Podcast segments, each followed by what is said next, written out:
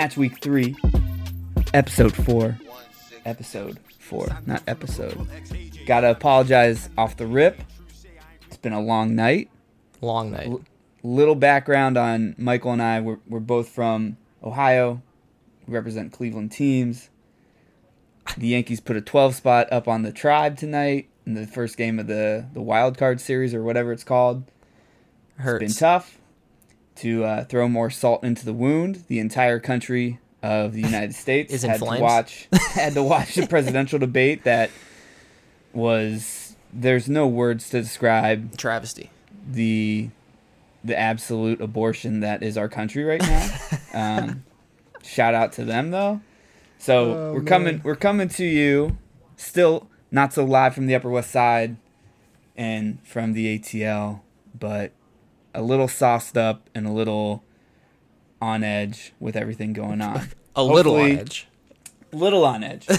Hopefully, um, you know, the recap of the week in the Premier League will be great. Gets our Uh, spirits I up. know, I know that pretty much for me, this is going to be a depression podcast for the most part. um, Oh my I know god. You, you're you're flying into week match week four.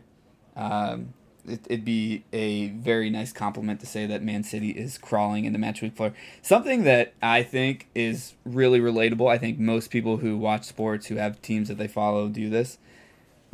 It it, it sucks to have this podcast now because anytime one of my teams would lose, I would just shut myself off from the from the entire sport for at least a week, right? Yeah, no, that's completely true because when Liverpool win, I look at like Instagram and Twitter and I'm like, "Oh, hell yeah, like good game. We did all this, blah blah blah." And we lose, I literally don't want to even see a tweet, a, a post. I don't want to see anything. Yeah. No. It, it perfect quit. example. Like, like, yeah, I, I'm sitting there. We're watching Leicester City, and we go up one 0 I'm like, all right, perfect. Like, I'm still very aware of how good Leicester is and how bad we play against them. It got to three one, and I turned the TV off, and whatever my fiance asked me to do, I was just gonna agree to because it was gonna yeah. get me away from the television. You're looking for anything else. I was I was finding anything, and what I ended up doing was cleaning. That's how bad it was. like I was just like, I got to get out of here. I can't do this anymore. Um, and now it's it's tough because I basically had to rehash an entire wound because I wanted to make sure I watched the the last couple goals that that came in and, and watch the rest of the game so I could do the podcast. So I, I have to come to terms with the fact that when something like this happens to me again, I can't shut myself off from the world. you gotta watch it. You just gotta you just gotta live It- with live yeah. with the reality. Yeah, which is tough. I mean, again, being from Cleveland, being from Ohio, Ohio State, perfect example. Anytime they've ever gotten blown out, I just I don't even watch college football for a week. So something I got to get used to. That's you think that's like a good way to deal with feelings? Like I Absolutely. feel like that I feel like that's a really really bad response to, to I deal with all my problems the same way. I ignore them until Just- they become bigger, and then I until you have to deal with them. That's that's with- yeah. fair. That's healthy. Yeah, yeah. absolutely super healthy. Also super healthy. The Premier League. We're in our third week. We had another full slate of games. Oh, Um, a lot of surprises. Actually, Yeah. this week had a lot of great games. we Um, sh- we should not just future note. You know, if we're ever going back and looking at these, we should not Yep. gamble. We should absolutely Oh, not God. gamble.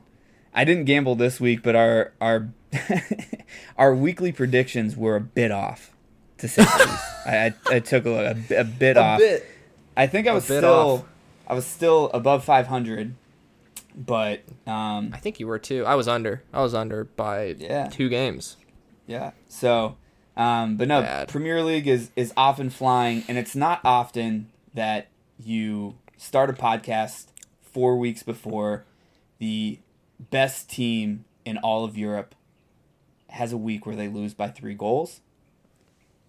And I'm talking about about Bayern Munich, Oh yeah. not Man City. oh my god, I'm talking about Bayern Munich. They look probably terrible. the the biggest surprise of the week. A team that honestly looked like the only team that could compete with Liverpool at the European stage. Um, Hoffenheim ran them off the field.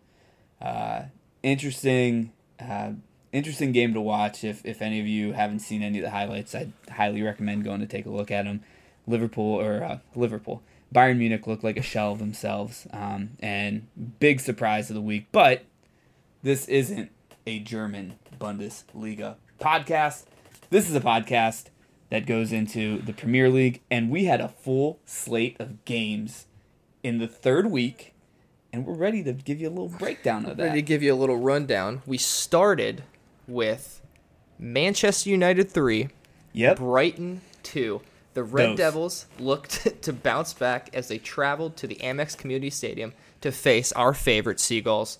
Uh, the game lacked excitement for about 40 minutes until Bruno Fernandes, the golden boy for uh, Manchester United, took out Tariq Lamptey in the box for a penalty.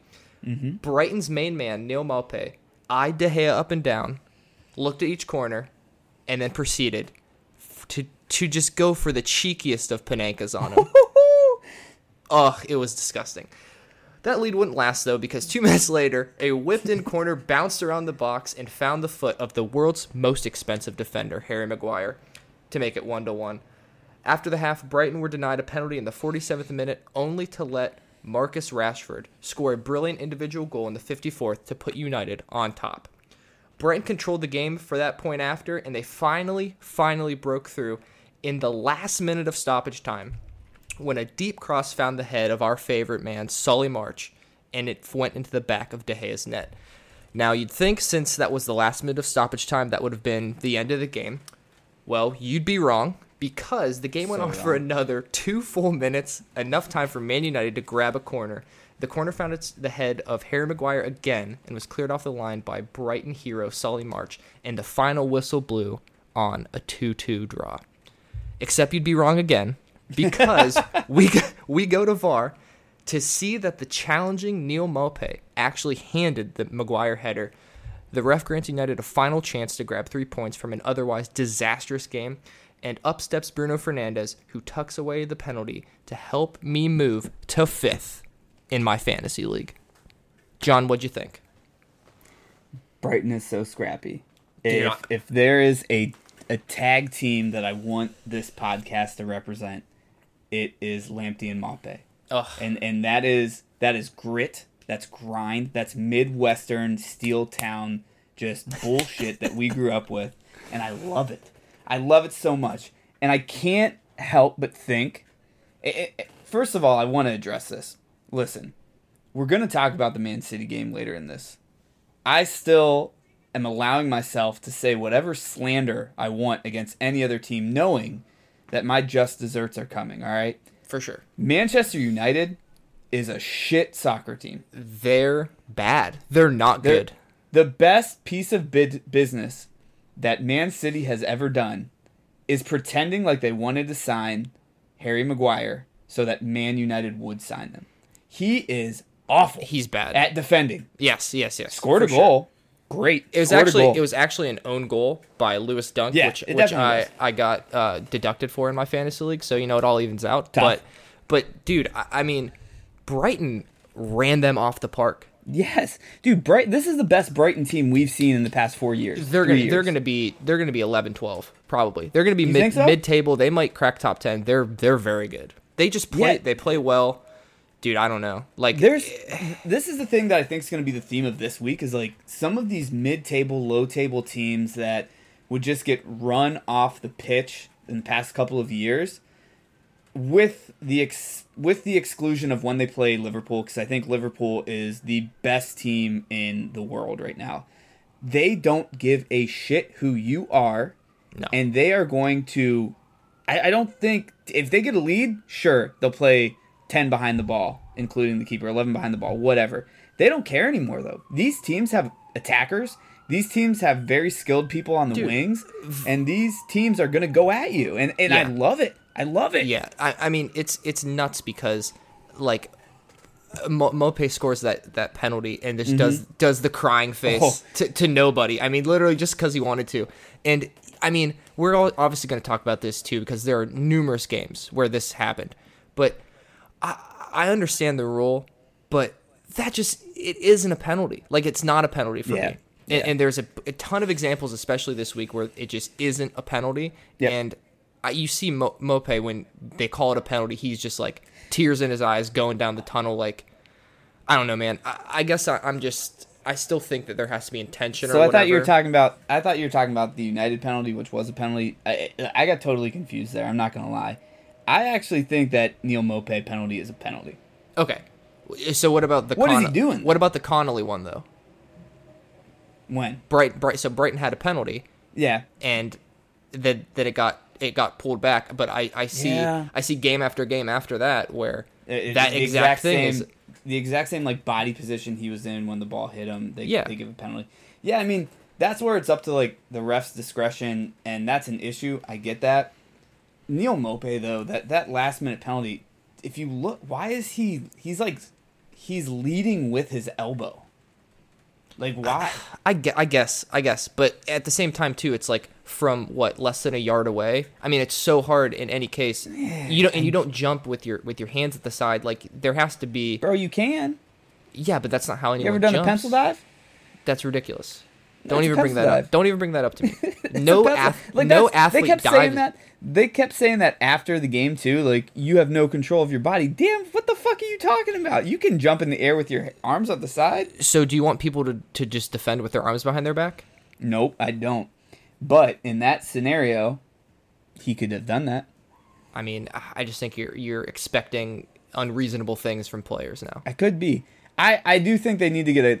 They need to wrangle in this handball. Well, yeah, here's It the is- thing. It's a little over the top. It you know, there's no. The That wasn't the are worst one. So vague. They're so vague. Yeah, that wasn't the worst one of the weekend for sure. Not at all. but it, at it was it was kind of in the middle, and I, I I lean more towards you know he was inches away from him when he headed the ball and hit him in the like nicked his hand. Like I I- I get it Yeah. by the rule, but I think the rule should be changed. But Yeah. whatever. No, I, I, I can understand your point. I think though how he went into jumping for the ball, elbow leading, I was like, all right. Out of all of the ones I've seen this weekend, I'm not as pissed off about the, them No. getting a penalty on this. No. I'm more pissed off that somehow there's two extra stoppage minutes Yeah. that were added to the game, Exactly. and somehow gave United the win.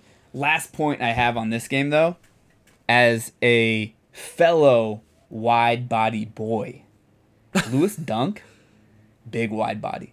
Huge wide body. I didn't know that. I'm watching this game. I'm watching him just bitch out the referee at the end of the game. Lewis Dunk, his last name is four letters, right?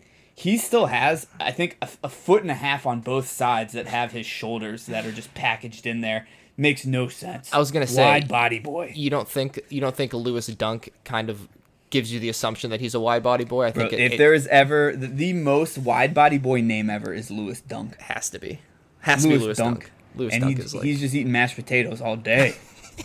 mashed potatoes all day. Lewis Dunk. West is- Brom, three. Chelsea, three. oh my god. Chelsea travel to the Hawthorns looking to lick their wounds from the defeat from the champions, and it did not start well. Fourth minute, Callum Robinson got the Baggies off and running by striking a low rocket off the post and in, giving West Brom the 1 0 lead. Robinson then followed up for a brace in the 25th minute by stripping Chelsea new boy Thiago Silva and sliding one past Chelsea keeper Willy Caballero. And then just two minutes later, West Brom took advantage of a corner by Darnell Furlong, heading a ball low to the back post where Kyle Bartley was there to tap a ball past Caballero for a 3 0 halftime lead. From there, Chelsea would turn up the heat a bit on the attack but wouldn't break through until a truly incredible, incredible shot by Mason Mount turned Nutty. keeper Sam Johnstone to stone to claw a goal back for the Blues in the 55th minute.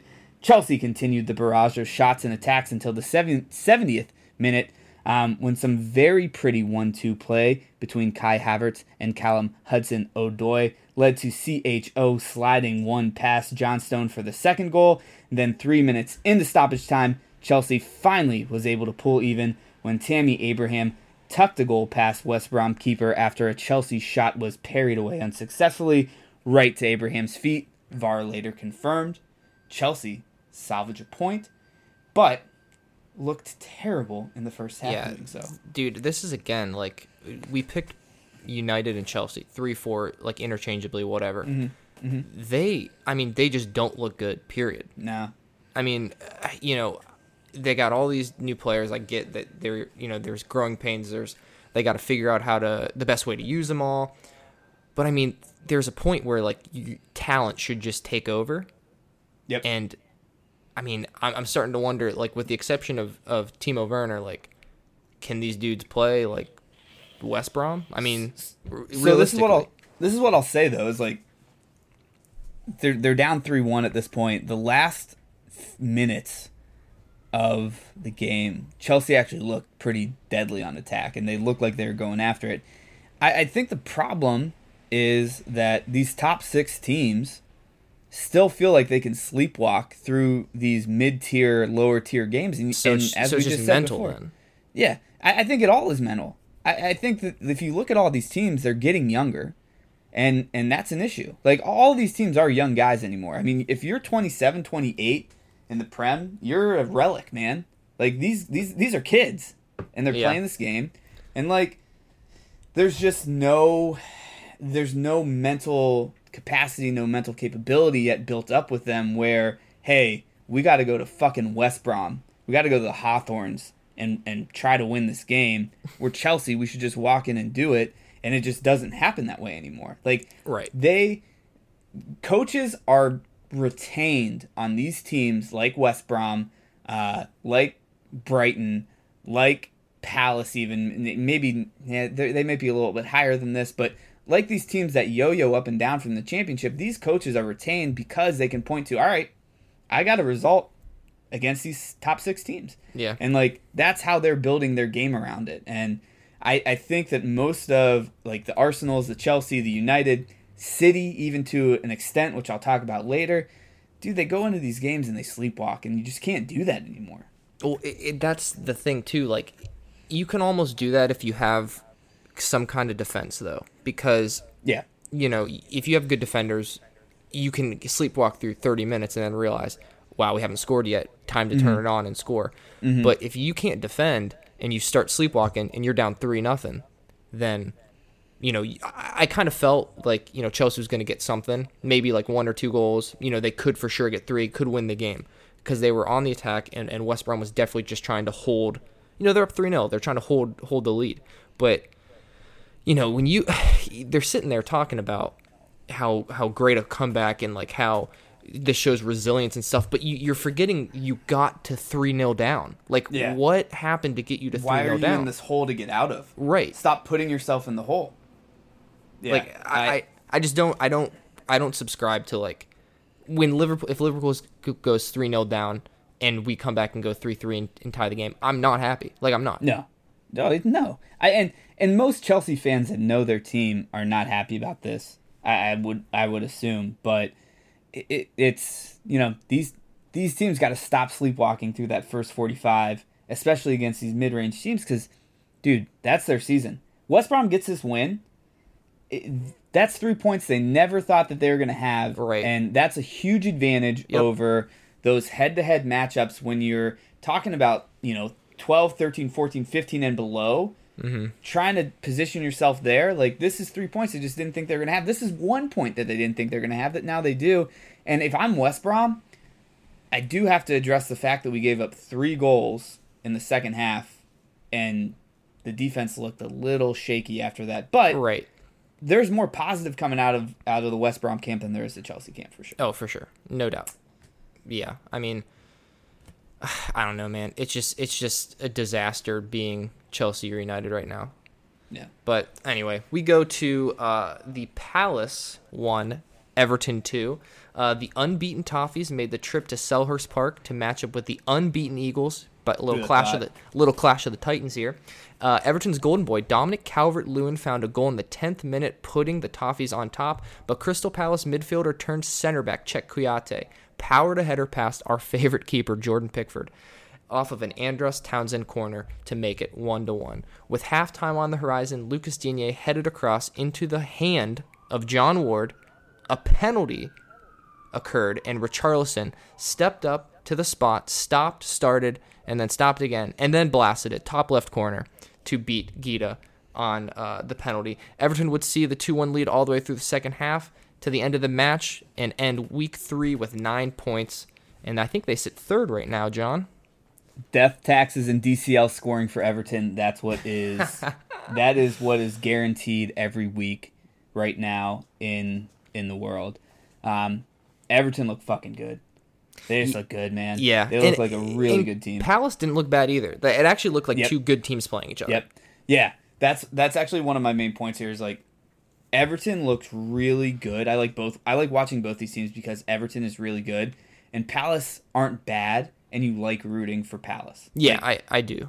yeah like i i love watching zaha play i love that again he went to the big club got snubbed came back to the place that grew him and he is just trying to take them as far up the table as they can. Um, but no Ever- everton is actually good. Palace good to watch. Um, classic classic corner goal. Like you don't actually see these i feel like too often anymore where the guy just hits a corner to the middle of the box and the biggest guy on the field just rises up and like Shawn Kemp dunks it into the goal. Like Kouyate just blasted this ball in. um, I love watching that. I hate Liverpool, but what what was it two weeks ago? Like Van Dijk just did one of these two where he Missiled depleted, one. yeah, depleted the keeper. Like that's the type of soccer that when I see it, even if it happens to my own team, I'm like, fair play, man. Yeah, dude. I also just You're love watching. fucking dude. I love watching Pickford just like try to stop a ball. Like any case, like Pickford. Pickford's not bad. He's not a bad goalie, No. but he just looks hilarious anytime he does something. Uh, Yeah. So it's very entertaining to Do just. you also feel like though Everton, Everton, we think right now, right? Everton, we think right now is top five, right? like it- currently, yes, Yeah. for sure. Everton, we think is top five. I don't think I ever will take them seriously, and this might be my own issue. I won't ever take them seriously until they have signed a foreign goalkeeper. I think that's a sign of you being like, all right, I'm actually a threat. Well, so what if they sign Dean Henderson? Um, Dean Henderson sounds still very no? English. Yeah, no, I mean Dino's English. the man. Like Dino's the man, but like you know what I mean. I I, don't know. Yeah, there's there's Alisson, exceptions. Ederson, Donnarumma. Like I don't know, get some of these dudes in here. If they got Alban Lafont. Donnarumma- Get me Alban Lafont in here. Hey, and with our with our massive audience, we should start a Donnarumma to Everton uh, rumor. a little rumor, a Donnarumma. Donnarumma, Donnarumma to the Toffees. That'd be crazy. I, I'm down with that. Um, love the corner goal. Again, a ton of pens in this game. Uh, Well, okay, here, that's what I want to talk about because this is one of the most. egre- This is the second most egregious one. the one on Ward. yes, because Yeah, they they tried move. they Didn't tried to get do it. him. They tried to get him before it got it got taken back. Okay, VAR Yeah. took it back. Then he's turning and and Digne heads. He's like Digne's coming towards him. He he's turning towards him. Digne heads the ball.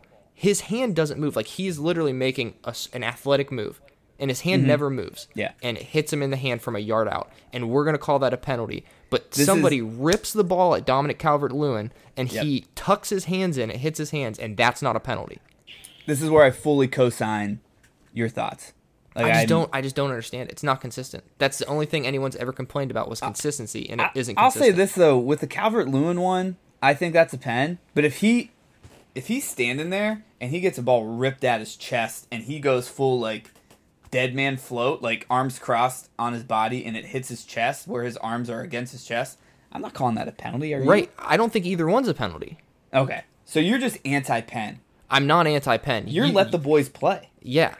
I am let, the, boys, play. play. to to a degree, but like So if there's a meme that like summarizes how you are, you are running down the field, arms at your side down here and say, play on, play on, play on. That is you. that's a classic shoulder barge. if you can't You see can't that, see that. If I you got can't see that. No, I, I agree. I mean, I really thought I didn't think either was a penalty, and I definitely didn't think the Ward one where they actually got the pen was at all. And I kind of felt bad for Palace because, again, in a different context, these are this is another point that is going to be pivotal for them. That Mhm. like they probably after the first couple games weren't really banking on getting or you know whatever and down the line now instead of having that one point they got nothing out of it and uh, you know it, it, it does suck i again it's going to be the theme running through this whole this whole week the, the uh, there's, penalty there's rule one more that's even worse. But yeah no a thousand percent burnley zero southampton one both burnley and southampton rolled into turf moor winless and looking to, ju- to jump start their season Uh, an early goal by the Saints' own Harry Kane impersonator Danny Ings gave them the lead, and they never looked back. Um, they kept the clean sheet and won the battle of the bottom feeders. Dude, uh, Danny Ings, he is like the best at finding goals when you never think that there's going to be a goal. I mean, Burnley's like classic.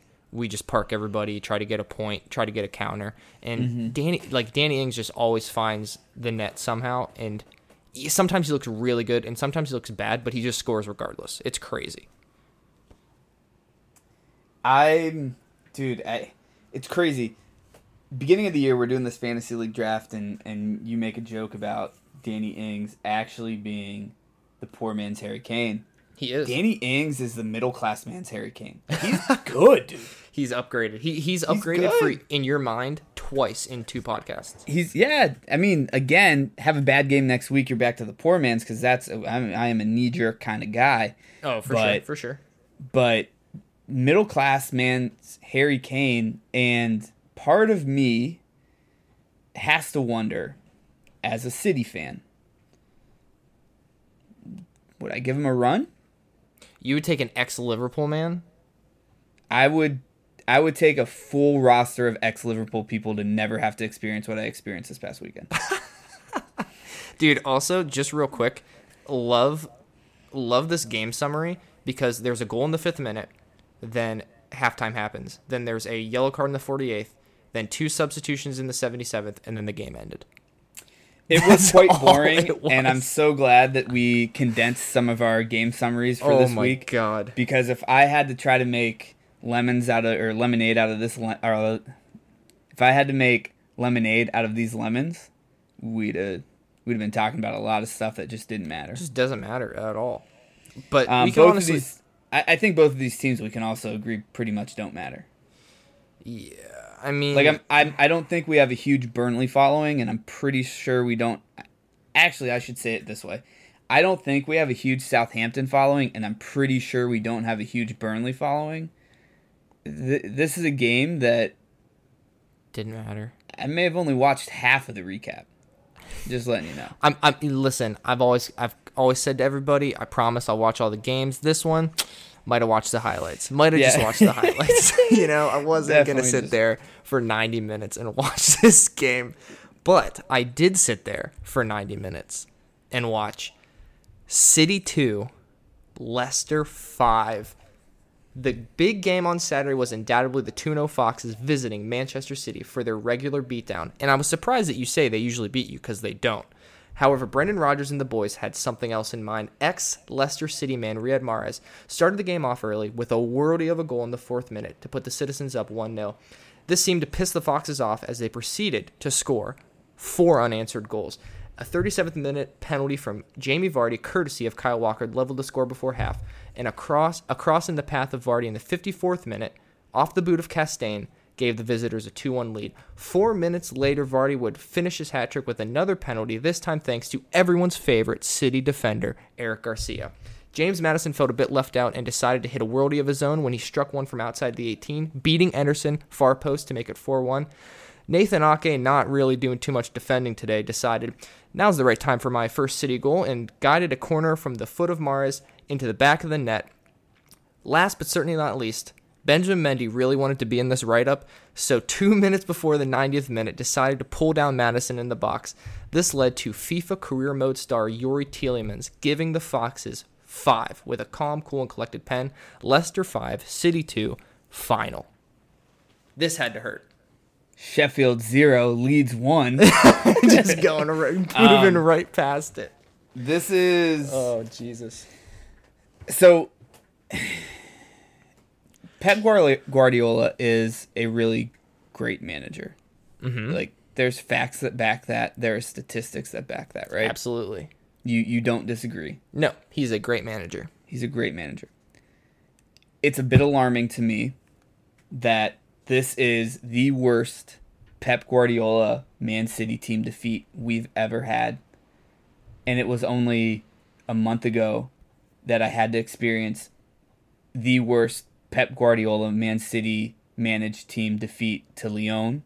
And that same year, I think I had to endure two of the worst Pep Guardiola managed team defeats at the hands of Wolves both times for the City team.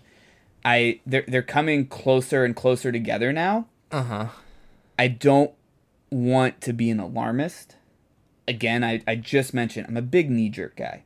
Yeah. I'm a big gut guy too. Like I, I feel like I can look and, and see what's going on. I don't always need statistics to back it. I'm not saying analytics are wrong. But I'm saying that like I can watch a team play and be like, all right, I knew and I told you this before this game started. I mm-hmm. looked at the team sheet and I said we're gonna lose. You did say that, and then I saw Mahrez scored in the fourth, and I was like, "Oh, you're good." No. I knew we were going to lose. You can't. So, first and foremost, you can't start Eric helmet wearing Garcia at center back. You don't like the helmet, dude? Come on. I mean, I'm I'm here for everyone's protection, and if that's a kink, I'm not a kink shamer. Eric Garcia at center back. You can't start him at center back with Nathan Ake, who I think is going to be good, but just hasn't had the reps in the city formation yet. And you can't expect them to shut down maybe the most ruthless backline just sitter and sprinter with Jamie Vardy. dude cool cool stat i mean obviously not for you but cool stat pep's only a, a, a pep managed team has only given up three hat tricks one was to messi the other two are to jamie vardy Jamie Vardy, I think, has nine goals in ten games against Man City. that is absurd It's nuts. But but this is the thing. oh my god I, I argued at the beginning of this whole podcast experience when we are doing the preview, and I say Man City's defense isn't as bad as everyone thinks. It's because people expect greatness out of Man City, and the defense is just good. It's not Yeah. great. This is a bad defense right now. Well, I was telling you, I was I was literally saying like, you know, I understand. Pe- anytime you ever listen to Pep after a game, he talks about how they should have scored more goals, they should have, you know, took their chances, yada yada yada, blah blah blah. Like, I don't think you can win games six to five. Like, if you give five goals, you, you should lose, like straight up. But mm-hmm. y- I understand you need like the way he plays. He wants to play out of the back. There's certain positions that need to be a certain way that mold into his style. But when you guys had a good defense, it was because Kompany was there, and I don't think he was the best ball playing center back. No. He was just a good defender. and he knew the he knew the rotations, he knew the formation, he knew where he had to be, but he also knew where everyone else had to be on the field. And if you weren't where you needed to be with Kompany on the field, he was going to tell you like what the fuck was up. Right. And and and we just don't have that. I don't think. And uh, listen, I don't know. I'm sitting here talking to you in a New York City apartment about a team that is across an ocean, and I don't always understand how it actually is. I don't get the vibes, and I don't get the body language from Aymeric Laporte that that is what he does. I don't think I don't. Nathan Ake is going to be able to do that. I don't think they have anyone on that back line that's going to do it because the one that I think that could do it the most is Kyle Walker, and Lord knows he's not going to do it. Yeah, I mean, dude, and you're about to, hopefully not, and for your sake, just because you're my brother and I don't want you to s- to suffer completely, but hopefully not. You might have just signed the next Lindelof Oh, don't say that. because Lindelof was incredible in Portugal, and everyone thought he was going to be, you know, this next star, and he is just waiting to be that for the past, you know, three years or whatever. And Yeah. you better hope that that Ruben Dias is not the same thing. Like I hope, I hope for you he isn't. I hope for you personally he isn't. I hope for Man City that he is because it would be funny, um, and I would love to just banner you to death about it. But I mean, it has. To, I mean, you just keep getting center backs. You keep putting people back there that shouldn't be, in. it's just like, I mean, right Both- now you guys have no chance. Both Manchester teams are a mess. Yes. Um, I was waiting for for this recap to bring up this point where I actually feel like the top six teams outside of Liverpool, because again, I think best team in Europe, and even outside of uh, Tottenham because of how they play, but but Chelsea, Arsenal, United, and City, they are set up to play soccer like Mike D'Antoni plays basketball. Mm-hmm. And it is if we score four, we win. If we score one, we could give up four. Yeah. It, the defenses are so bad. yeah. The defenses are so bad, and this is one of those games where there were flurry of penalties that I have no issue with any of them. Yeah, I was- it that's what I was gonna say, too. lazy- It was lazy defense. Yeah. It was bad defense. It it was just bad, man. Like Yeah. I I'm sitting here watching this game going Mahrez scores. I'm like, all right, we're still neck and neck with Liverpool. This is going to be a battle this year. 20 minutes later, I'm worried if we're going to lose to Arsenal once, if we're going to lose to Chelsea twice, if we're going to maybe tie Man United and lose to them. Like Tottenham, like I I don't mm. know where we're going to finish right now. You guys And- get get up for games though that I feel like are games you should lose. Perfect Madrid, perfect example. Yeah, like so. Like I feel like you should have won this game, right? It's at home. You're Yeah. playing Leicester. I think you're better than them, and you just came out flat. But like when you have to play Liverpool when it when it matters, you batter us. Yeah. And gr- I guess it didn't really matter last year, but like I, still, I look at, and I think I said this to you before, and I, I want this to be the last point on this, unless you have some more that you got to bring up. I'm all good. I look, I look at this season as what would it be considered three years ago, with when Man City ran away with it, and it was the beginning of Liverpool looking really, really good. uh-huh. I think a team is going to emerge at the end of this year looking really consistent and really, really good like Liverpool. Like, I'm hoping it's City. But I think this is going to be the. I think you guys are going to run away with it again this year. To be totally hey, honest. one can hope, you know. One can hope. Sheffield United 0, Leeds 1. The NAFTA Fanboy Derby kicked off exactly how you would expect a lot of offense, a lot of running, a lot of chances. The best new boys in the league took on last year's darlings in a match that I personally feel like cemented Leeds as a mid table finisher at the very least. But the defenses were up to the offensive challenge until the 88th minute when Patrick Bamford broke the deadlock for Leeds. Leeds, two wins straight and rolling into the struggling Man City next week. Dude, that's not a good. uh That's not a good setup.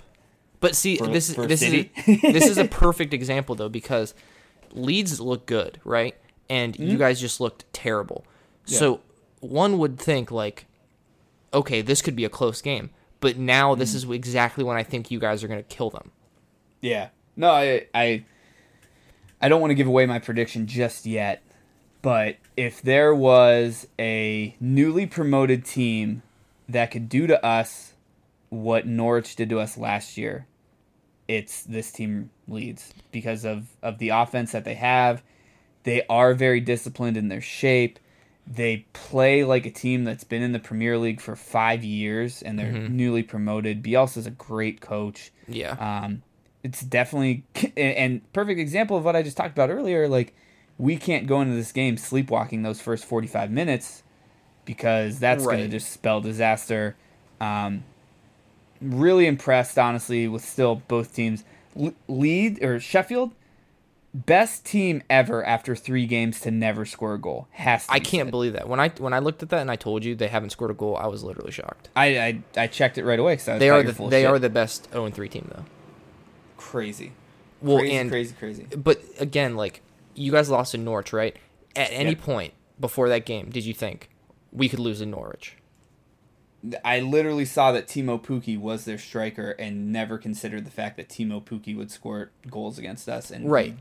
But but now but you're sitting here going like, "Oh, Leeds could beat us." So that's exactly the game I feel like you could like you could win. Yeah, but I'm not playing, so Well, I mean, you know what I mean. Like City could win that game, like because people are already now going like, "Oh man, Leeds are pretty good. City's not that good."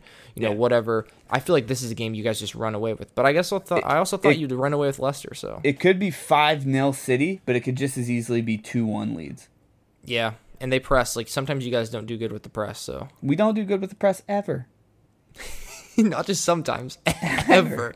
We never do good with the press. This is gonna be the quickest like John Whitaker is super depressed about his soccer team podcast you've ever seen. If Oh, this dude. continues all year, this was a tough year to, for me to jump into this medium.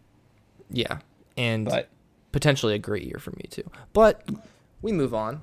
We move on to Spurs one, Newcastle won. Jose Mourinho welcomed Steve Bruce and the Magpies to Tottenham Hotspur Stadium for a hopefully easy win as Gareth Bale looked on from the suites. Striker turned facilitator Harry Kane took a ball to the edge of the 18 and slid it back post to an on-running Lucas Moura for a 25th minute goal for a 1 0 lead. Spurs couldn't find a second, third, fourth, or fifth goal thanks to the outstanding goalkeeping of Karl Darlow and poor finishing of their strikers. Save after save and miss after miss kept the score 1 0 for the entirety of the game until Andy Carroll headed the ball into the hand of Eric Dier or Matt Doherty. I can't really tell them apart. In the 93rd minute, Mourinho disgusted, a penalty was awarded, and Newcastle, number 13, which I feel like he should be number nine, but he isn't. Callum Wilson, who beat Lloris with a with Newcastle's first and only shot on goal. A last second attempt for Spurs was mounted, but the full time whistle blew, and Newcastle found themselves with a not deserved point. Yeah, man. Uh, is this the worst penalty of the weekend? This is awful. Yeah, This is an It's- awful penalty. it's tough. It you it has to be a terrible penalty if I feel any type of feelings, including sympathy towards Jose Mourinho. Did you see him walk And- down the tunnel? It, well, that's what I was just gonna say. Him leaving the field, I fully supported it. I loved it. I was, I was like, this is a damn joke. Honestly? and I'm hoping, I'm actually hoping that the uh, the Amazon series that they ran this year, they never do back to back years with the same team. Mm-hmm. I, oh my god, what I would pay to go back in time just to be like, nah, run it back with Tottenham, so I can literally just see this game. This game. yeah, Well, you played can- off in so- like a hard knocks point of view. Like, oh yeah. my god, So you can actually do well. So like Liverpool do, uh, like you know, in the tunnel, you know, whatever. And sometimes you get like little things where you hear somebody say something or or, Yeah. or bitch about you know a goal here or whatever. And I hope. I've never looked up any Spurs like official YouTube videos, but I'm hoping they do kind of the same thing because I want to f- find this game and just listen to Jose Mourinho go off. I mean, it was terrible. Like, and like you Spurs said, insiders have two new followers this week. It's Yeah. just you and me waiting for them to release something. please like it put something Um, out but it, i mean it was ter- that was an awful penalty that was shameful honestly to Newcastle's defense though, and, and maybe to the detriment of Tottenham, like Tottenham's offense looked terrible, man. Like Well, they couldn't finish. couldn't score. Lucas Moura had the most Lucas Moura goal ever. Like he's falling on his ass, sliding, and it and it goes in off of his like foot. Um, yeah well dude know- like t- like 23 shots total right 12 on target 7 off one shot on target for for newcastle i mean yeah. listen you can like i said karl darlow had a really good game he made some incredible saves but at the same time put a ball in the net like you know you Yeah. you gotta you gotta score like i, I can only feel Do you so ever bad for have? you. Do you ever have those those guys on teams that literally kill your team, and now you're sitting there watching them play against some random, Oh, whatever other side, and they just can't do anything? Yep. Like Son, anytime he has the ball against City, I'm like, ah, that's a goal. That's a goal. Yeah. Like he has, he's blood in the water. He's a killer when he plays City. I saw him at least twice in this game have a break, have an opening to take a shot, and he doesn't do it. And it doesn't make sense to me. That's a theme that I also have picked up on just watching more and more soccer this year is like if you are a top six team, and especially if you're anyone that's considered outside of that top six, if you have a breakaway, take the fucking shot. yeah honestly Stop trying to pull it back. Stop trying to kick uh, something. Stop trying to, you know, one on one the defender. Stop trying to center the ball to someone else. Take the shot. Yeah. You don't have that many. You just don't, like Spurs in their defense did have a ton this game They had But like when you're outside of when you're outside of that top six, you got to take those shots. And Yeah, like for Son, sure. perfect example, man. Shoot the damn ball. Yeah, well, in perfect example of, of teams doing that, West Brom. They took their shots and they had three Yeah. goals. I mean, you know, Perfect example of teams doing that. West Ham. Yeah, exactly. West Ham took their shots, had four goals. You know, it it's it is insane. Like you can't miss that many shots, you can't have that many opportunities and not score. And but likewise, you know, at the end of the day, Newcastle. I mean, Steve Bruce even said it. He said never wants to win like that. Yeah, he said it wasn't a penalty. tie. Never wants to win like Well, that. he didn't win. or sorry, uh, yeah, tie like that. Never wants to get a point Yeah. like that. Yeah. But you know, if you look back, like you were saying, and, and Newcastle's definitely not like West Brom. I think they're better. But you look back, you say we went to Spurs and we got a point. Yep. Yep. There you go. That's a win. and that's gonna it's gonna have an effect on the rest of the table, obviously, because For sure. that one point is going to be one that they just weren't banking on and other teams weren't banking on them getting and you know that that could be a point that saves Newcastle this year. I thought they were going to be safe anyway, but saves Newcastle. Team we just mentioned, West Ham 4, Wolves nil. The NAFTA pod voted worst team in the Prem hosted the Premier League's own version of the Portuguese national team in a game that we thought Wolves would have waltzed home easily to a victory, um, but it was anything but. West Ham started early with a 17th minute goal by Jarrod Bowen, which he then followed up with an encore in the 57th minute. West Ham went up three goals to nil when Wolves conceded a 66th minute own goal, and the final cherry was added to the top by a fourth goal in stoppage time when Sebastien Haller blasted one home. Upset completed. Wolves shocked in East London. 4 0 Hammers. I know a few guys that actually listen to the podcast, maybe one. We went Super from a excited few about this to result. one. Well, Still, listen, I still have a gripe. West Ham can't be in East London. Makes no sense to me. Um, other thing though, dude, uh, this is like tragic to me. it makes no sense. As I just said, Son, player that just plays with so much vigor, so much venom Reckless against. Man City, can't finish against Newcastle. An entire team that does that against Man City. I'm watching this game and they get trounced by West Ham. The Dude, bubbles by were flying everywhere. Jarrod Bowen. Jarrod Bowen and Two Sebastien goals. Haller. Yeah, I mean, dude, like in a Raul Jimenez own goal, like you know, probably was going to go in anyway, to be honest. Yeah. But Raul Jimenez own goal, H- Haller's header was like hard as shit, straight in the ground, out of Patricio's reach. Like, dude, it was bad because Wolves didn't didn't even look like they cared either. So I also have to address something. I want to be known as someone who always tells the truth and, and, and never lies to the people that we're listening to. I I said at the beginning of of this, um, I think it was week one, and I mentioned Rui Patricio, and I said, you know, hey, if you think that you're going to keep this guy in goal all season and be successful, you have some an, another thing coming, essentially, right? Right, right, right. I, I said this. I was mixing up Rui Patricio and Sergio Rico. Common Ah. mistake. Common mistake. But I'm going to retract my retraction because Rui Patricio looked like shit this game. Yeah, he didn't and that good. could actually be something that I said like mistakenly, but I actually mean. Like I, I literally stepped in shit, but the shit ended up being gold. Little little Freudian slip there. Yeah. Yeah. What? Well, Freudian slip, like, you know, you didn't mean to say it, but it might actually be true. Like, it was just kind of in the back of your mind. I don't think that's the full definition of a Freudian slip, but right. I get what you're saying. Okay, my bad. Sorry, I'm not a dictionary. But anyway, Rui Patricio looked like shit. I when you said that, I was a little bit unsure too. Like, I was like, I didn't think he's that bad, but he's definitely not good. He didn't look good, but you know, Wolves' back line didn't look good, man.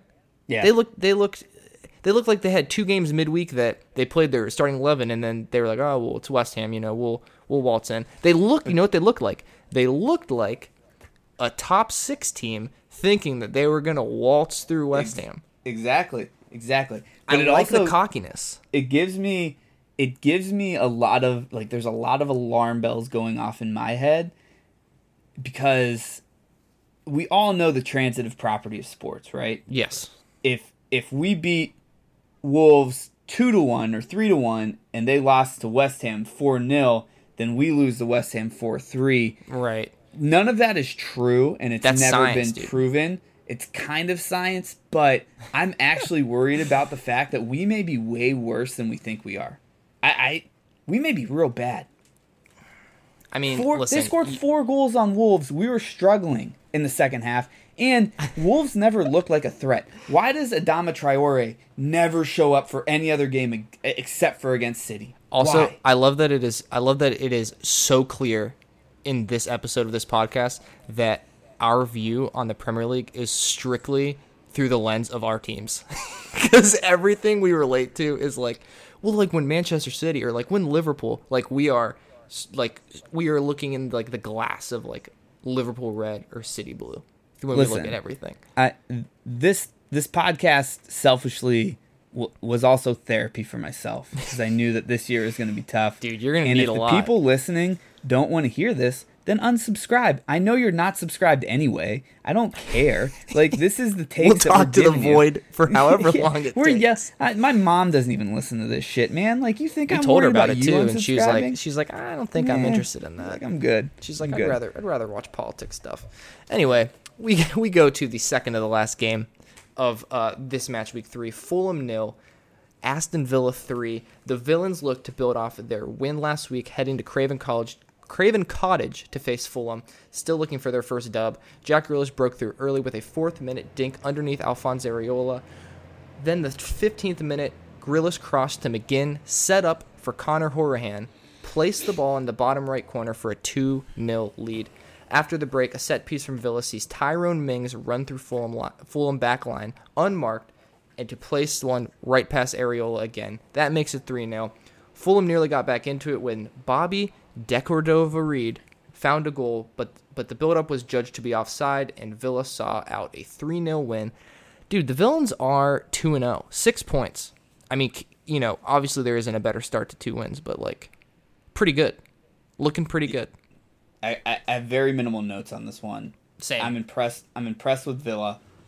I'm telling you from last week, Jackie G is the best mid-major player, and I think this game proved it even more. Um, For sure. That first goal was a great goal. Fulham still can't defend Ever. at all, at all. They're out. Um, and Ty Mings. I I'm gonna you. say I'm gonna say Ty Mings. I'm gonna give you the floor. Okay. I texted you. We were having this conversation about your defense, and I said, you know who you should sign, and I told you, Tyrone Mings, because, and this is my point, Uh, like he he's playing on Villa last year, right? Obviously, you have to defend constantly. Like if you're if you're Villa last year especially, but you always have to be defending. You're playing the best teams. You're playing the Premier League. You did a whole season. Why not get somebody? He's young. Why not get somebody who's done it for a year, who can is tall as shit, who can give you something offensively? Like maybe not all the time, but he he can give you something. He to me is more. He's obviously not Vincent Kompany, but he to me is more of that, that mold. that type of player that you mm. guys need. You need somebody who's going to defend first when you need someone to defend. You can't Yeah. always play out the back. You can't always move the ball around. You need a defender when it's time to defend. Yep. I fully endorse this thought process and this pick. I think that's a great point. I'm going to tell you what Marine or Mourinho, holy hell. Whoa. I'm going to tell you what Guardiola would say. That is not the type of defender that fits his system.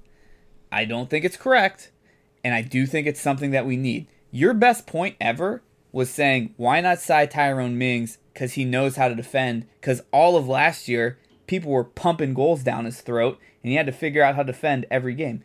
Great point. Villa Also- hasn't given up a goal two games. Impressive. Great point. Also, there is no team, and I know that my good friend Riyad Mahrez just scored basically off a corner this past week. There is no team in the Premier League that is less of a threat off of a corner than we are. Oh, for sure. 100%. Ty Mings, big Ty, that's solved too. Big I- threat. Like big man, big body, wide body. I I'm all for Ty Mings. I'm I'm down with this thought process. I just know that it won't it would happen. never it would never get co-signed by the powers that be. Well, and, and also like to to your point earlier, you know, Villa two games in six points. They're Yeah. they're sitting there looking at forty, looking at forty points, and they're Yeah. almost you know they win another game, they're a quarter of the way there basically. Yeah. I mean Yeah. they're they're essentially safe. Yeah. Well, they're essentially safe because you can now look at teams like Fulham that are terrible.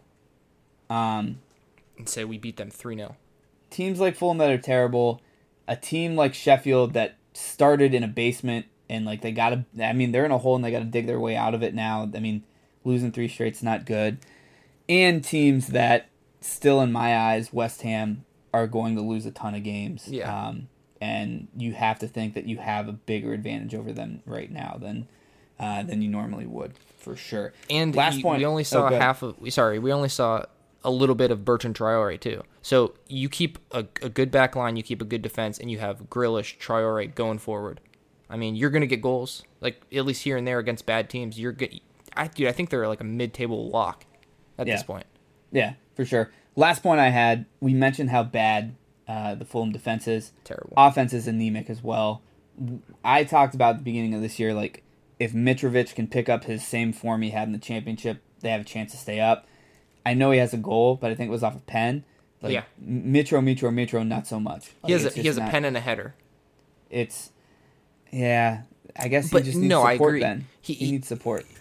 Dude I, I think he had he had a decent amount of support he didn't do anything actually he was the reason that the uh, bobby reid goal didn't count because he fouled somebody in the box because he was trying to get trying to get the head on the ball but i mean you can't you don't blame somebody for being aggressive like i get that but yeah, Yeah. they're they are as you would say an abortion Yeah, they they're a mess right now. Maybe the new NAFTA podcast worst team in the Prem uh, since West Ham got that four 0 since yeah west ham just went to 11th in the table so spanked the Wolves. Um, and then the last game of the week, the premier game of the week, the game of the week, Liverpool three, Arsenal one. The champions, and unfortunately, the team that looks like they are the best in Europe right now through the first month, welcome their next biggest test. Mikel Arteta looked to get his first signature victory by traveling to Anfield. The Liverpool offensive onslaught started early and often with point blank shots by Naby Keita and Trent Alexander Arnold, but it was a first half flub by Andy Robertson that led to a comical bounce in Lacazette goal that was able to give the Gooners the lead in the 25th minute. A lead that even the gooniest of Gooner fans knew wasn't safe. So, so unsafe that only three minutes later, goal hoarder himself, Sadio Mane, tap, tapped in a equalizer off a parried away Mo Salah shot, tying the game 1-1. Liverpool had control of the game, and that control was cemented when Andy Robertson made up for his prior flub, equalizing when he chested down a TAA cross and left footed a little tap in goal past Bernd Leno. Liverpool Liverpool then completed their dominance by setting up brand new signing Diogo Jota with his first goal when he chested down a ball in the center of the box and one touched it elegantly into the left corner. Liverpool off and running, and they look better than they did last year. They really did with no Thiago, obviously. Henderson was also out. Cates looked really good. Um, I mean, everyone looked really good. Obviously, like Robertson, that's a that's a bad mistake. But I mean, if if you watch the whole game, like we controlled the game the entire time. Mm-hmm. You know, you could sit there. They had two through balls in the second half that Lacazette got onto. One was offsides. The other one, that's why you buy the goalkeeper. That's literally mm-hmm. why you get him. Otherwise, mm-hmm. it's two two. He made a great save. And aside from that, man, like Arsenal didn't look at all like they were were ever going to score a goal, and we were constantly in their half. I, I think I was looking at uh, like the passes, and and we had like 600 passes or something. They had like 250, and 50 of theirs were in our half, and like 400 to 500 were in of ours were in theirs. I mean, we were constantly in their half. They couldn't really move the ball against us. And obviously, like I told you, and like I told everyone the very first podcast, every time I watch Liverpool, I'm just uh, in the assumption that we're going to lose the game. And, you know, it's just going to be one of those days. This is the one time where I was like, we're not going to lose this game as we're playing. And I was like, dude, we look incredible. So I was unbelievably happy. I mean, happier than I could ever been. Yeah, I mean they they look crazy good. Um, I know that the the Premier League season's long, and especially this one's going to be very um, condensed. So Mhm. long, I guess, isn't the best way to describe it actually. Um, but there's going to be a lot of games back to back, and and form can can go in and out quite quickly. Mm-hmm. Uh, but I just I can't see I can't see a team that I've seen play in the Premier League thus far really threaten Liverpool the way that they need to be threatened week in and week out or, or could be threatened. Obviously any off game, any team I mean the Premier League's the deepest league in all of European soccer. Any team can get it at any point.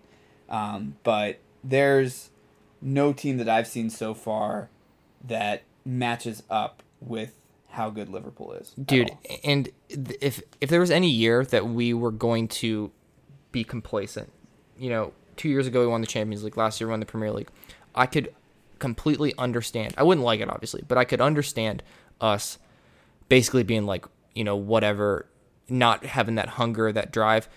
This is actually the almost like angriest i've seen us play. Mm. Like we we whip the ball around we get in in behind we take people on and a lot of time we would just like move the ball outside the box back and forth back and forth and hope that we could find a way in. Now it looks like we're more pressing the issue which i was like a, a big fan of. I don't know man. Sadio mane looks unreal. Salah looks unreal. Firmino, like he's never really been a goal scorer. He's more of a facilitator so i'm not really worried about that or anything. And our, i mean our Yeah. defense looks good so.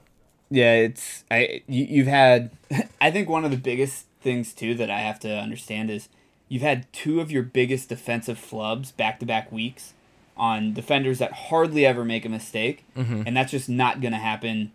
I said it wasn't going to happen again last week. If you Lightning's not going to strike three times in a row, and I feel like that probably won't happen again for the rest of the season. The defense looks good. I'm fully now. It is match week three. I am conceding the Premier League race to Liverpool right now. You can cancel the season. You can watch the games because it's Oh. enjoyable, but the year's over. They're the best team in the Premier League, and granted, if they don't have any injuries, knock on wood, they they run away with at least the league title, if not the EFL, FA, um, and then they're going to threaten really, really well uh, in Europe because I, I do think they're a lot deeper than they've ever been too. Yeah, we got we got a lot of guys. We got a lot of guys who who can play, and we got a lot of guys too who can play multiple weeks in a row. Like they don't need to be switched every week. Like Wijnaldum can play every game. Henderson can play every game when he's fit. We have Chamberlain who has hasn't uh, come off the injury yet. Thiago has COVID now, so like he has to get healthy and stuff from that.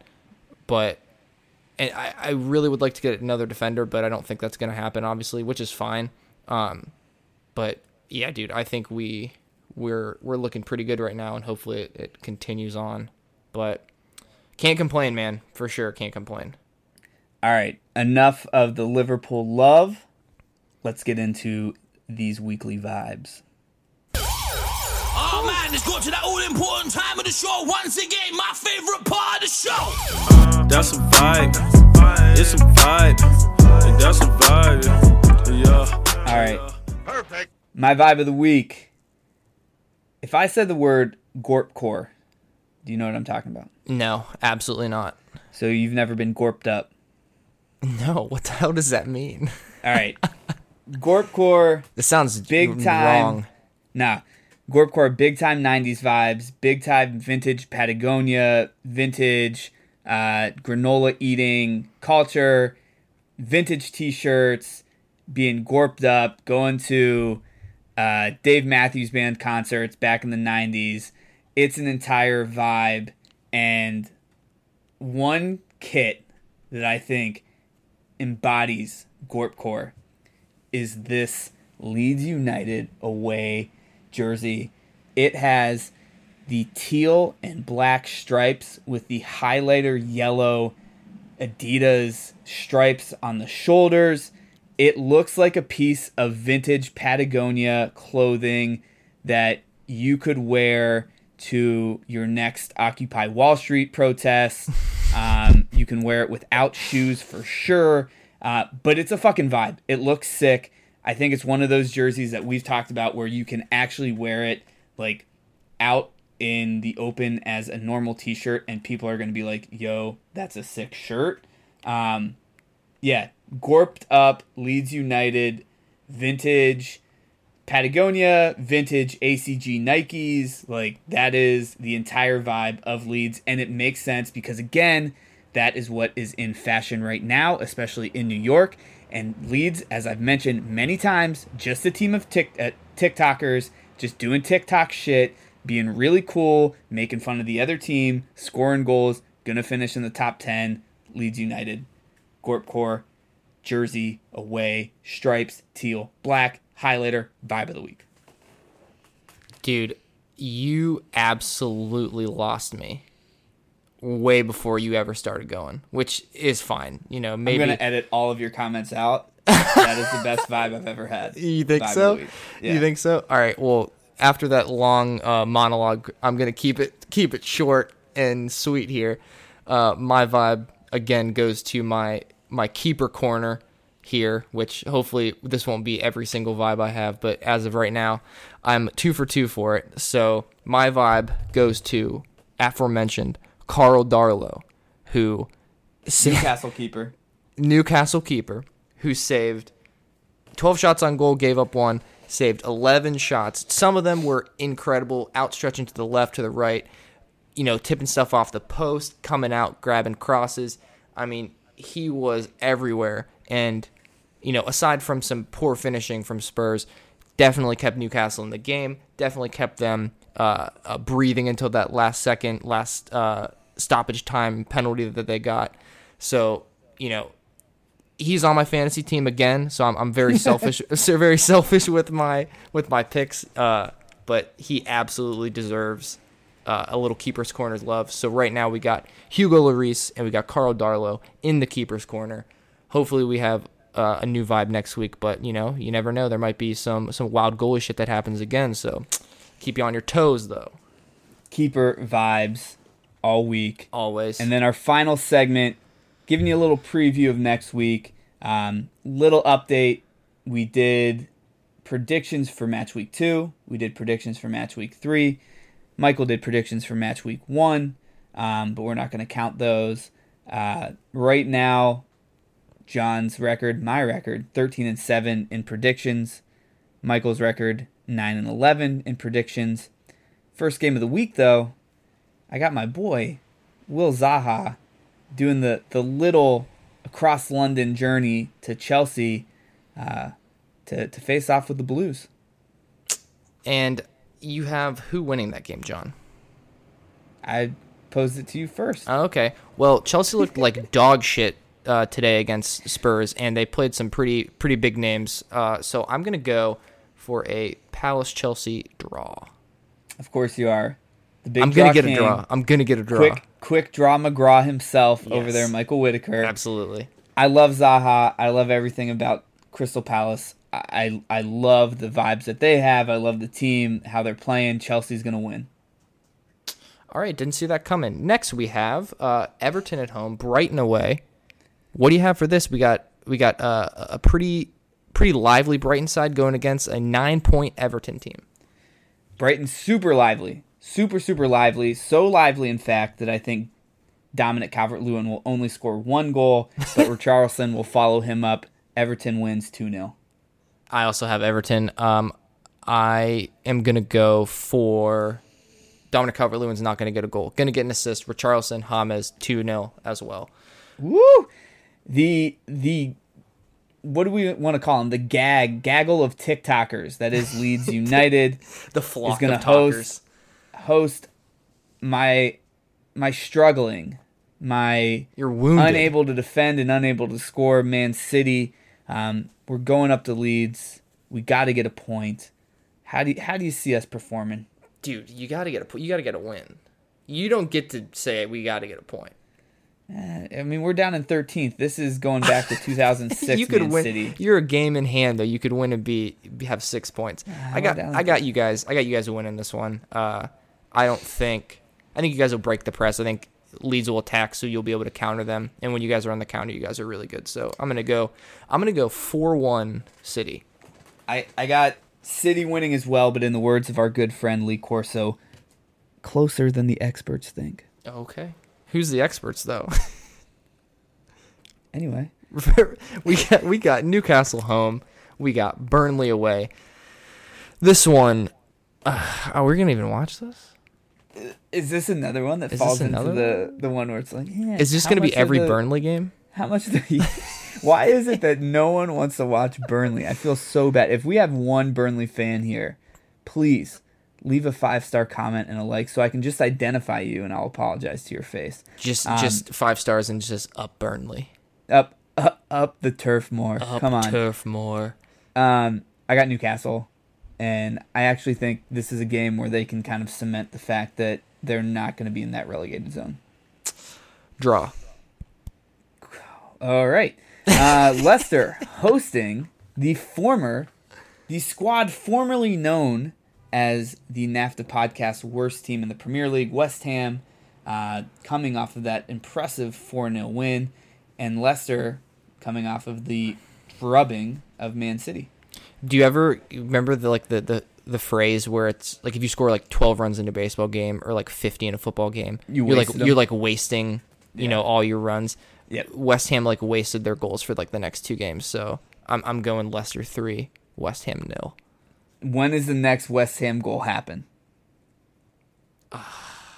I, I don't know who they play next week, but probably probably the week after. Probably got they got 2 weeks of no goals You think match week six is the next goal for West Ham? probably. If I was to put money right, on it, which I said I would never do. Okay. Write this down, and we'll see if we're right. Matt, I you got match week six. I'm gonna go match week seven. I agree with you. You can't use that many goals when you don't have that many to go around. Leicester wins big and keeps the train trucking for the Foxes. Southampton, Oh, you got it? do it. Okay, No, we go we off, got South. We got Southampton home, West Brom away. West Brom have to leave the Hawthorns, leave their little, you know, their little shepherds, whatever it's called. I don't know what they they put on their stands. I'm the shepherd, or the Lord is my shepherd. Uh, yeah, I shall exactly. not want. Well- big, big gas. Well, the Lord is only at the Hawthorns. It's not going to travel with them to Southampton. So, what do you got for this one? Odd that you say that since Southampton's is nicknamed the Saints and they play at St. Mary's. I think West Brom comes out with the victory because, as God is their witness, they have him on their side. You are out of your mind. Um, I got Southampton. I got an E. I got a two-one win. Danny Ings two goals. He will skyrocket to to eighty percent of Harry Kane next week. Ooh. So he's going to be like the He'll be like uh, the understudy, upper, upper middle class. the the understudy of- Harry Kane. Oh, Okay, perfect. Um, Sheffield United, 100% blades, 0% wins and goals so far. They're traveling to the Emirates to take on Arsenal. how, how you yeah, how you thinking the the Blados are gonna do here? Um, I think Arsenal bounces back. I think they get a win here. Uh, Sheffield just they're in a tough run. You know, they got the red card against Villa. They probably could have won that game for sure. They got a tough little run of games here. I think this is going to be another loss. They might score though, so we should honestly shouldn't even be hoping for a Sheffield win. We should be hoping for a Sheffield goal. When that happens, we're going to go off 100% blades back again. Next week they're getting the dub. Yep. Uh, as soon as Sheffield United scores, my purchase of an Ollie Burke Sheffield United jersey kit will happen.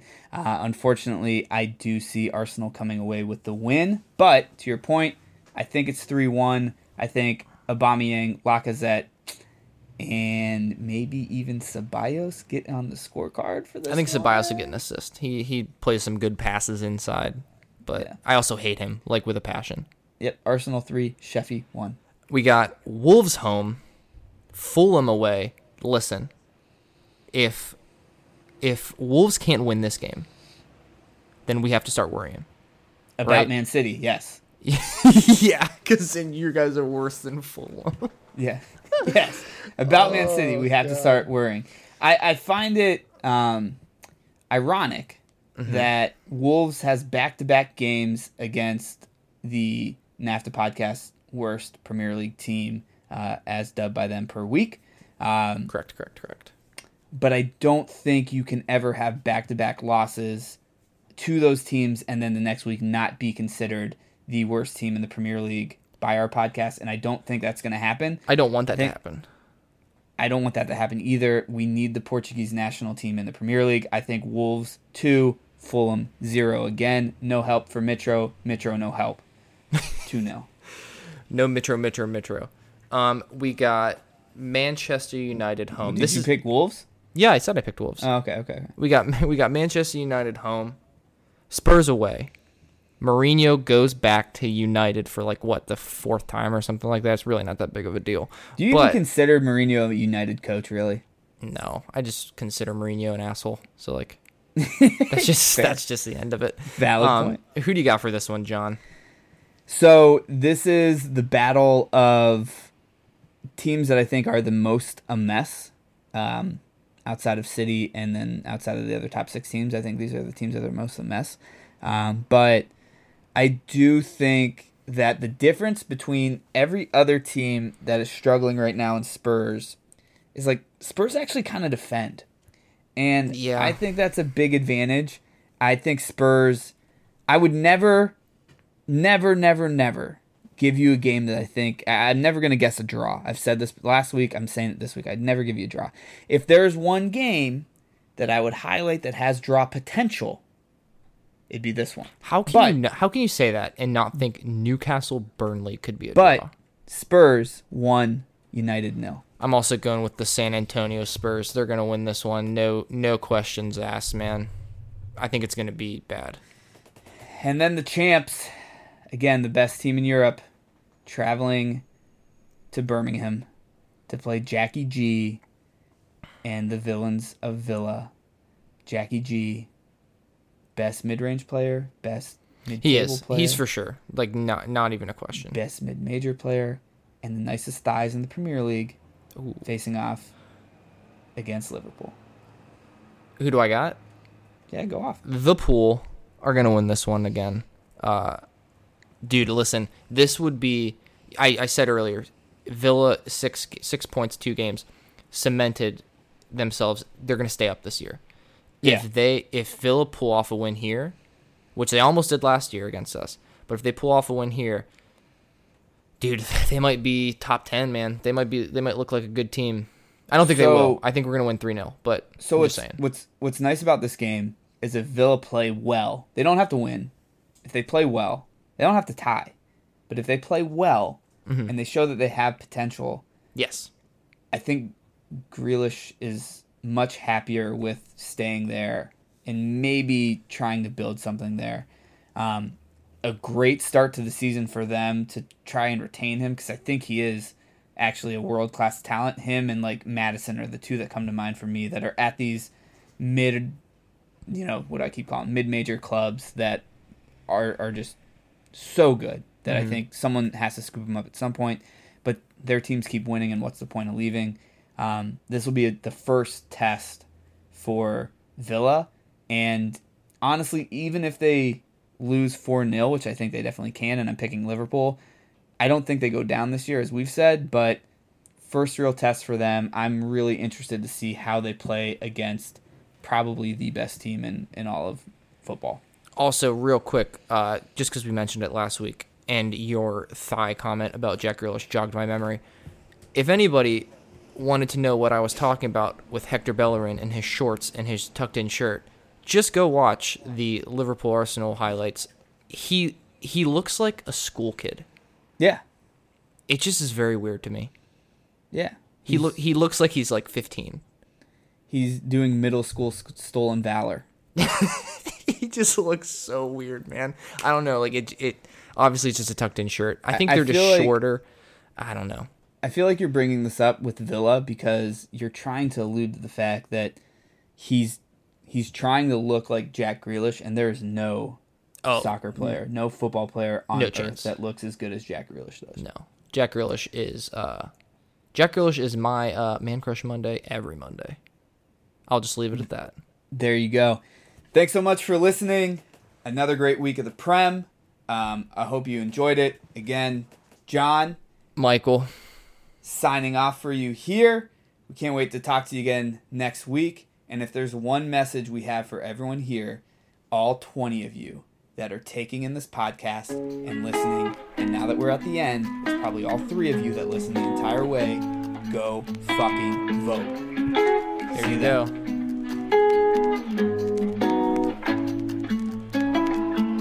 Zany boy, suicide door, brand new bag.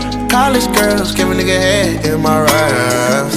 Rockstar life, so much money, I'll make you laugh. Hey, the bitch they hate, and you can't miss what you never had. Hey, hey, off the juice, coding tripping Cut the coupe, Walker roof is missing.